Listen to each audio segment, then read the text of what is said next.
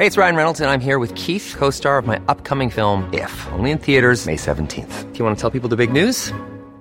All right, I'll do. Sign up now and you'll get unlimited for $15 a month in six months of Paramount Plus Essential Plan on us. Mintmobile.com slash switch. Upfront payment of $45 equivalent to $15 per month. Unlimited over 40 gigabytes per month. Face lower speeds. Videos at 480p. Active Mint customers by 531.24 get six months of Paramount Plus Essential Plan. Auto renews after six months. Offer ends May 31st, 2024. Separate Paramount Plus registration required. Terms and conditions apply if rated PG. U.S. accuses Iran of tanker attack off India. Washington, D.C. A Japanese owned chemical tanker struck off the coast of India on Saturday was targeted by a drone fired from Iran, the Pentagon said, a sign of expanding risks to commercial shipping beyond the Red Sea. It was the first time the Pentagon has openly accused Iran of directly targeting ships since the start of Israel's war on the Palestinian militant group Hamas, which is supported by Tehran.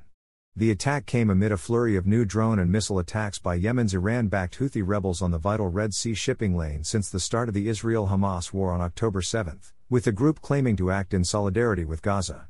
The Indian Ocean attack took place at about 10 a.m., local time, on Saturday and caused no casualties aboard the vessel, a Pentagon statement said, adding that a fire was extinguished. The United States military remains in communication with the vessel as it continues toward a destination in India, it said.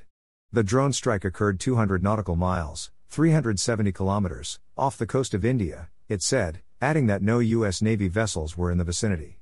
The Pentagon statement said the MV Chem Pluto ship flew under a Liberian flag and was operated by a Dutch entity, although the ship is owned by a Japanese company. Ambrey, a maritime security firm, said the chemical slash products tanker was Israel affiliated and had been on its way from Saudi Arabia to India. The Wall Street Journal reported that the ship's Dutch operator is connected to Israeli shipping tycoon Dan Ofer. The Indian Navy said it had responded to a request for assistance. An aircraft was dispatched, and it reached overhead the vessel and established the safety of the involved ship and its crew, a Navy official told Agence France Presse, AFP. An Indian Navy warship has also been dispatched so as to provide assistance as required. There was no immediate claim of responsibility for the strike. Last month, an Israeli owned cargo ship was hit in a suspected drone attack by Iran's Islamic Revolutionary Guard Corps in the Indian Ocean, said a U.S. official. The Malta flagged vessel managed by an Israeli affiliated company was reportedly damaged when the unmanned aerial vehicle exploded close to it, Ambrey said. U.S. warship targeted. Separately, U.S. warship Laboon shot down four attack drones originating from Houthi controlled areas in Yemen on Saturday, the Pentagon Central Command, CENTCOM, said in a post on X, formerly Twitter, adding that no injury or damage was reported. An attack drone also came close to a Norwegian flagged tanker, MV Blaamanen, it said, while another tanker, the Indian flagged MV Saibaba, was hit by a one way attack drone with no injuries reported. CENTCOM, meanwhile, said Houthi rebels fired two anti ship ballistic missiles into Red Sea shipping lanes on Saturday with no ships reported being impacted.